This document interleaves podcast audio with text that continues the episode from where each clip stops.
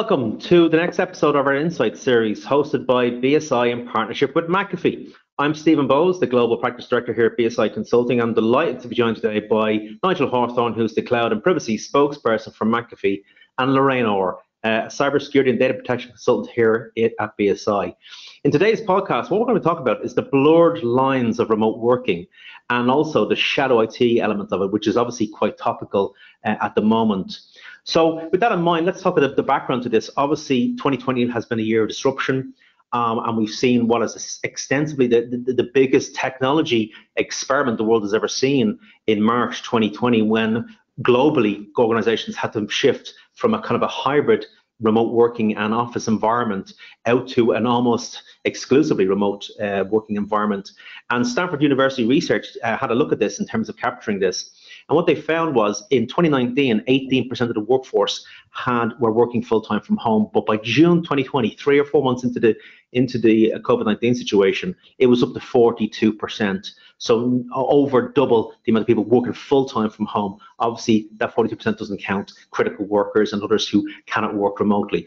Um, the other element to consider is not just from the technology perspective, but it's also from the medical perspective that you know without the ability to work from home, the economy would have collapsed. And that's the financial side of things. That if we had not got this capability, a lot of companies wouldn't have been able to transact and to stay afloat. So that's a very big uh, tool in, in the financial uh, element uh, armory is the ability of people to work remotely. And secondly, from a medical perspective, it is a crucial weapon in our fight against uh, not only COVID-19 but also potentially future pandemics because it's a tool that can be used that we can that people can work from home, the economy can survive, and that's medical that, that's a medical um, you know piece of defense that we have. So this remote working is not just a technology discussion it's a financial discussion and can be a medical discussion as well. So this podcast, we're going to talk about some of the considerations around remote working and also the blurred lines that can occur as a result of it. And we're also going to talk about shadow IT, the use of services and devices that are not sanctioned by the IT department. So the first one we want to talk about is physical security. Obviously, that's the big one. That's the big. That's that's something everybody sees, where people have have lifted and shifted from the office to home. Um, you know, when we're speaking about assets within the company, what are the key assets? Well, the key assets primarily are the people um, the data, and then of course the actual assets themselves, the laptops, desktop servers, stuff like that. So from an asset management perspective, these devices are now no longer in a centralized location. And how do we track them and keep them safe? So from a physical security perspective, what we would say to um, our customers is to review your workspace and your and your home security because your home security now is the, you know is is in the supply chain for the organization are you working in a secure location um, you know, do you have the locks on the windows and doors? What you would expect in a HQ, what you would expect in an area office. Uh, it's very important to have that to make sure that you're, at the end of the day, that asset has data belong to the organization on it that you're creating. So, so the the inventory asset is very very important. Where the location is, the security around it, physical security, locks, doors, is the as is the asset in sight? Is the mobile phone, the laptop, tablet in sight? Is it easy accessible from a uh, you know a low window? Stuff like that. Very very important to, to ensure that you have physical security around that. The other side of things, of course, is around data security, um, which we'll touch on later on in the podcast. And of course, identity security. So, of course, your identity is your corporate login. So, you know, Stephen Bowes at bsigroup.com, something like that. That's your identity. So, we're obviously using that now at the edge, in the house, or, or in your remote locations, remote workforce. So, you know, what is the security we've put around that? Have we put in you know, multi-factor authentication, single sign-on, have we provision applications? You know, what is the story around password complexity and all that jazz? So really securing the identity and wrapping that into to the asset itself. Um, a key other topic in consideration that needs to be thought about is, is privacy, uh, especially with the blurred lines. Lorraine, if I could bring you in, data privacy when working from home, what are some of the key considerations uh, that people do need to have a think about? Thanks, Stephen. Well, the thing is, you know, you're working from the office and then suddenly you find yourself working from home. It's quite hard sometimes to actually find a space. So, you know, you're used to having your own desk space in a in an office environment. Working from home can be very difficult. I've seen people working on kitchen benches or being locked up in the loft without a proper work environment, you know, cold cold rooms. But from a privacy point of view, it's really important to make sure that you can continue operating as you normally would. So you don't have interruptions as far as possible from other people coming in, or, you know, it's, it's about being able to um, continue working without other people accessing the information that you're that you've got to hand really. So making sure that You've got a good workspace, making sure that you're not going to be interrupted, having things like privacy screens. You know, you can get privacy screens on your computers to, to sort of stop other people coming and seeing what you're working on if that's part and parcel of your role. Um, you know, we have password protection. A lot of the types of security controls that you have in the office will just be passed on through to the home environment. Things like, as I say, password control.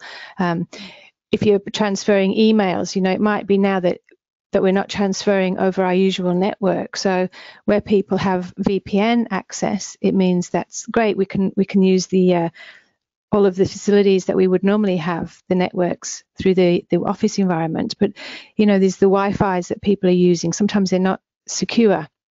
And it's important to make sure we've got the security controls around those. And a lot of the time, it's just about telling and informing individuals what they can and cannot do. You know, making sure that they're aware that if they do have a Wi-Fi, that they're actually putting passwords on their Wi-Fi, making sure that when they're at home, you know, the passwords that they're using to access any of the systems, the applications, that they're protected as they normally would be in an office. Um, so yeah, we've got to avoid the data breaches, haven't we, as well in the working environment. And when you're working remotely, um, I've seen many cases where that all goes out the window and people completely forget that we need to continue to protect data.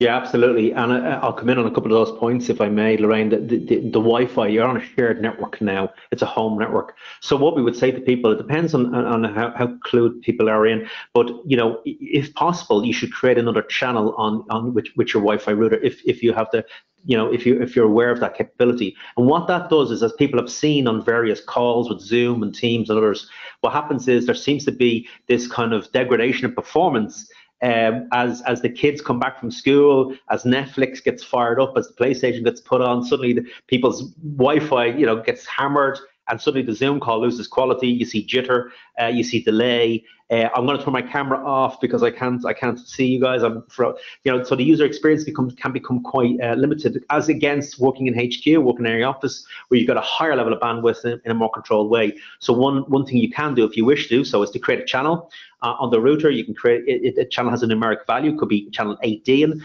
and you can just make that available to your device. And what that means is you can allocate bandwidth to that from your from your router, let's say 10 megabytes, 20 meg, whatever you have available, and take a subset of that, apply that into the policy, and then you would have that dedicated channel. No matter what happens on the Wi-Fi network, um, then you would have a guaranteed bit of bandwidth for you to conduct work business. You could even create a new SSID, which is the identifier for the Wi-Fi network, um, for work. Give it a you know an abstract name, whatever, and make it only available to yourself. It obviously have its own passwords. No one else has access to that.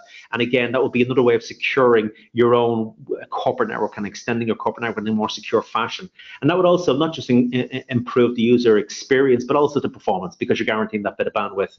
Um, we would also say, of course, on the Wi-Fi networks, these routers they come in from the default uh, settings from from Sky, from Virgin, Vodafone, whatever your ISP is. We would advocate obviously change the password. They're, they're coming in with default values, and these default values are circulating on the internet. And um, you know, people, you know, you have the routers nowadays are coming more antennae they have better performance, better range, and indeed people are supplementing them with, with extenders. They're supplementing them with um, with mesh networks, and as a result, your signal could be picked up 60 feet down the road, literally, um, in across garden space. Somebody five doors down could potentially pick it up, and if you do it yourself, look at your phone and go show available networks, you'll you'll see people in various locations around you. Especially more so if you live in an apartment where you've got more condensed housing um, and, and potentially less insulation between blocks um, your Wi-Fi network could be exposed to, to quite a number of people. So that's something to, consider. It's no longer just a home network.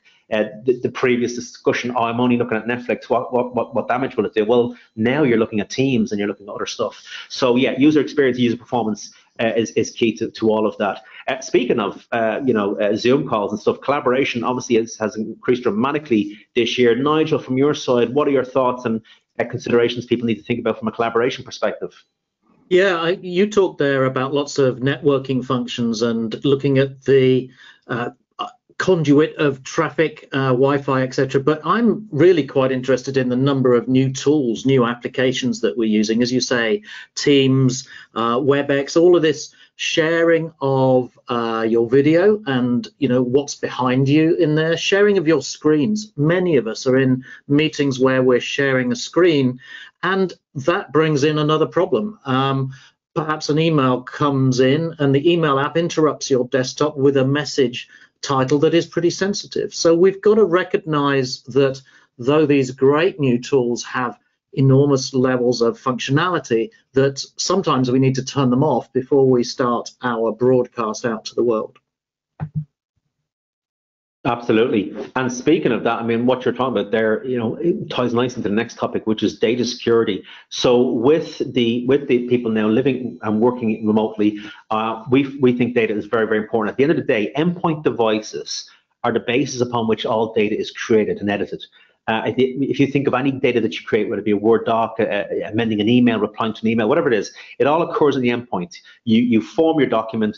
Of course, what do you do then? You you save it somewhere. You save it to a shared drive, either in the cloud or on, on-prem, or you send an email, whatever it is. But the content is being created in the asset. So there's a copy in the asset, which is why, of course, you know, digital forensic acquisitions are so successful at retrieving images and artifacts and documents because they're saved in various locations in the in the operating system, in temporary locations, saved in memory, and so on. So data security is very important. So the two areas we would say to people to really think hard about is data encryption and endpoint protection. So obviously data encryption is exactly that, encrypting the hard drive, making sure that if that asset does fall to the wrong hands, someone does put a, opens the window, walks in the back door while you're being distracted at the front door or vice versa, and they make off with the asset.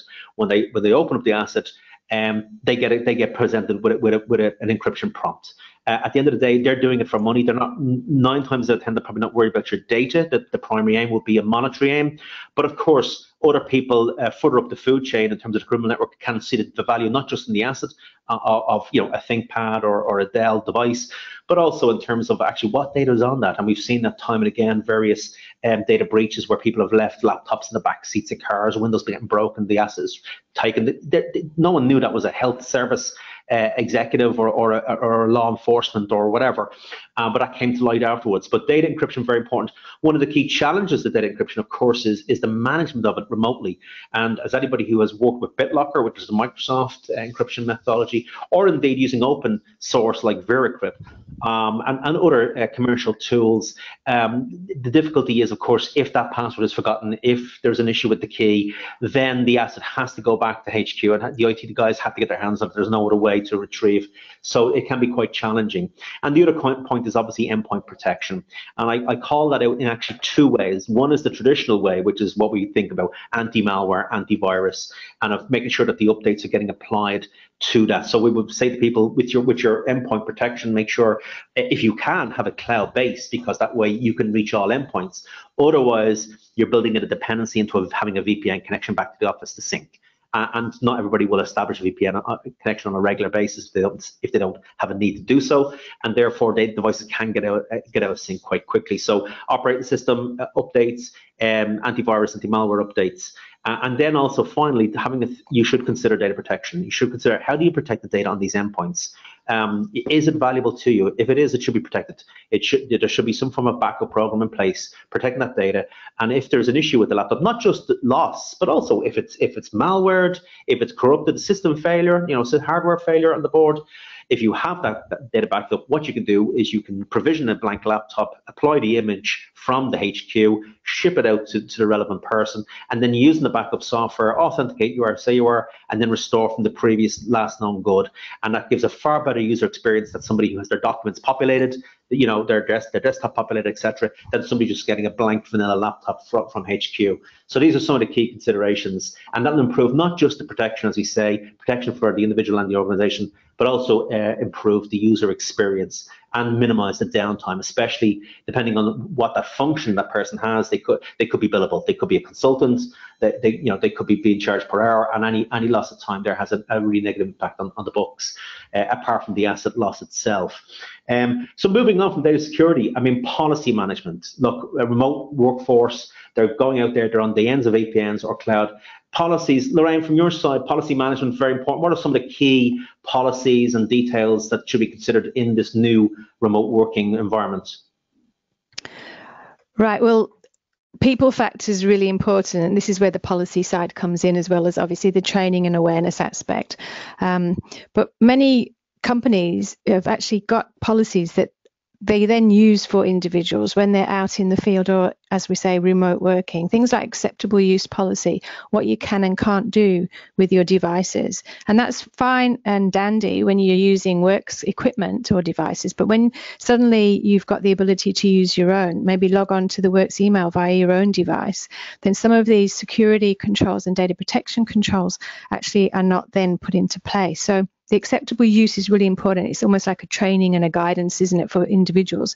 Let them know what they can do, what they can't do. Are they allowed to use some um, social media sites or um, tools, for example, WhatsApp, in order to communicate information between their work colleagues? Were they allowed to use it in the office environment? Does that now allow them to use it in the home environment? So being very careful and detailed as to what individuals um, are expected and what is expected of individuals, I think is really important from a privacy point of view. Uh, when it comes to other policies, you've got bring your own device policy, which now it's it's questioned as to whether or not we should be moving in that direction. But again, I work with many organisations that have suddenly been enforced um, individuals out to the home environment, not necessarily having the equipment available, and therefore having to allow them to use their own devices without proper policy set up. And this has caused all sorts of issues because. Um, there's no petitioning between the work information and the private information. People have been concerned that, you know, you try and get them to download an app to you know partition between the two environments. But what happens there? You know am i being monitored? Can you then delete all my photos off my phone or off my device that i'm using? There's all sorts of questions.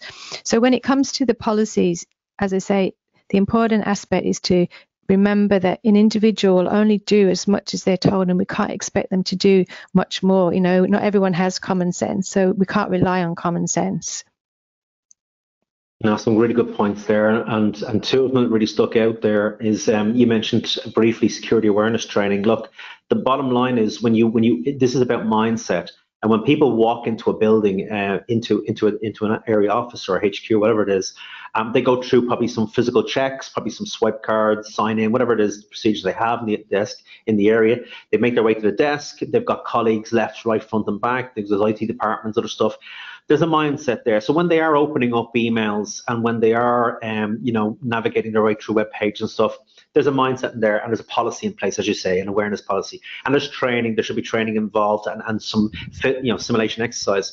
And what happens is if they do make a mistake um, whereby they've clicked on a link or they've opened the email and they see something happen, of course, um, nine times out of 10 people will report it, you know, will be spotted, somebody will see a reaction, what's happened to show me, oh, we better ring IT, whatever it is.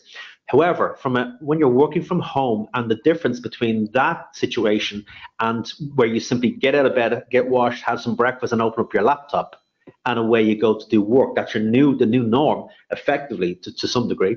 Um, there could be a different mindset, and people could be clicking on links and not telling anybody. There's nobody you know beside them to say you shouldn't have done that or show me this or whatever. And what can happen is that links can go clicked and um, not breaches, but just you know malware can be downloaded and and IT will find out after the fact. They'll find out further on down the kill chain. So um, so from a mindset perspective, I think it's very important for organizations to communicate to employees that you know where you're working at home is your work environment, and you must adopt an, an office mindset at home, even though you're not physically in the office. So I think that's very important.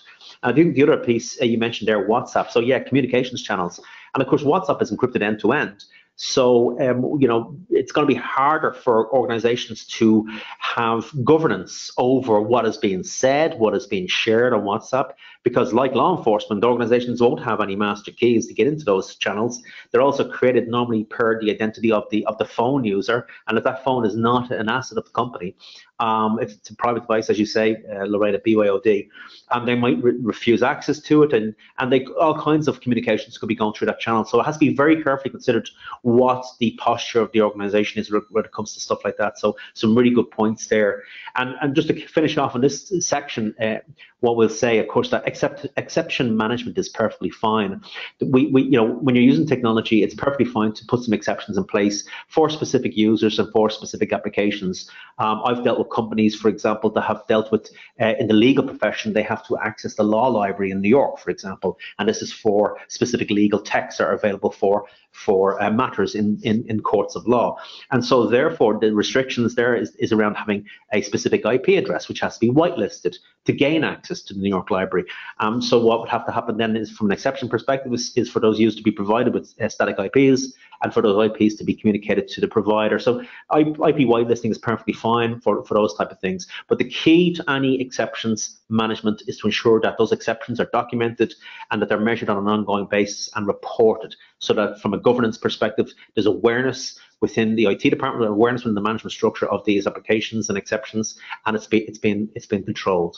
Um, which brings us nicely into the next section around shadow IT. Um, Nigel, probably best placed to, to do this. What, what's the definition of shadow IT for our organisations, and what are some of the key elements that make up you know the world of shadow IT? Yeah, well, shadow IT, as far as I'm concerned, is any time that either an individual or a group are using technology that hasn't been actively sanctioned by the corporation. So it could be software, it could be cloud services, it could be BYOD. For instance, I've got next to me a corporate laptop, but my own personal phone. And what we need to do is look at these things before they occur. So actually, some of the things you were talking about, exception management, etc., it, it's no good doing it after the fact. But yeah, what is your stance on WhatsApp? What is your stance on people accessing services that haven't been approved? It's because it's not always bad. You know, often the reason people have chosen to use these um, shadow services is because they're innovative, because they are something that can improve the productivity of the individual or the group. Yeah, absolutely. And you know, you are correct. What are some of the key key questions that that needs need to be posed uh, within within the various uh, governance sections in the organization? So exactly what cloud service are you using? Can you quantify that? Do you know what they are? And you know what their functionality is? Or you know, people will circumvent controls that are in place if that means they can get the job done, if they, if they can make things work. We've seen it time and again, Nigel. We've seen it with, with, with file sharing. We've seen it with creation of PDFs uh, and very not just PDFs, but also just converting documents from one type to the other, depending on, on, on what, what the client wants, etc. The other key consideration, I might get Lorraine's thoughts on this one, is, is about where is your data, you know, especially if you're using cloud services. Lorraine, what, what are your thoughts on that around geolocation and jurisdiction?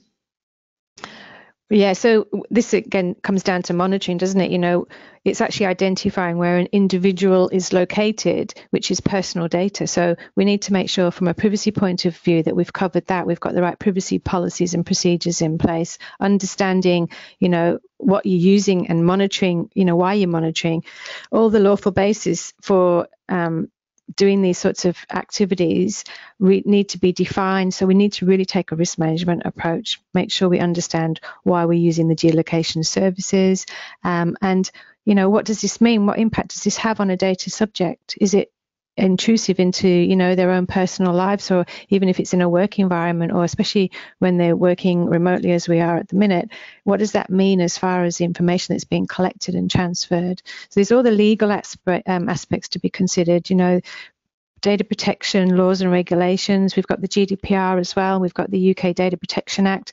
Um, there's lots of uh, requirements and um, ways to manage what we're doing um, as far as the privacy aspects of individuals.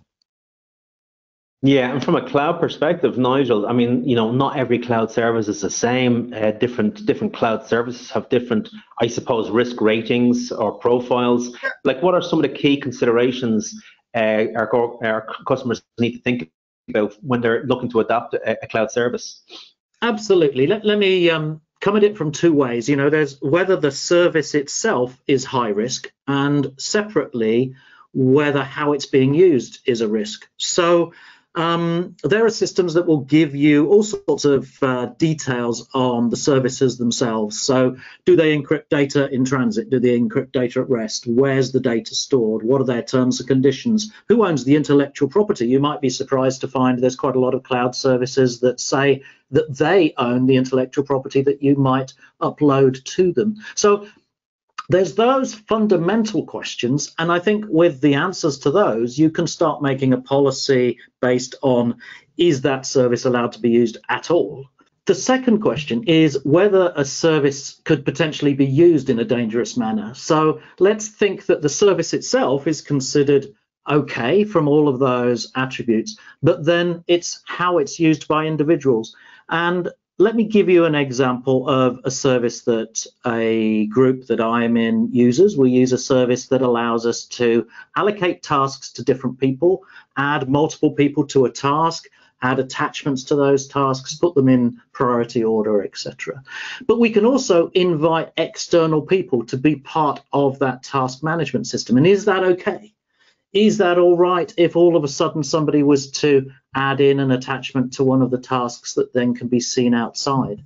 So I think what we need to do is recognize, uh, as Lorraine said, that we need to educate users about what's okay and what isn't. And we do really need to look at all the services that people might be using and help them work out how to use them safely. Um, you know, even a, a, safe car can be driven dangerously, and even a well-defined secure cloud service can unfortunately be a conduit for data loss if people don't understand how they should use it and how they shouldn't.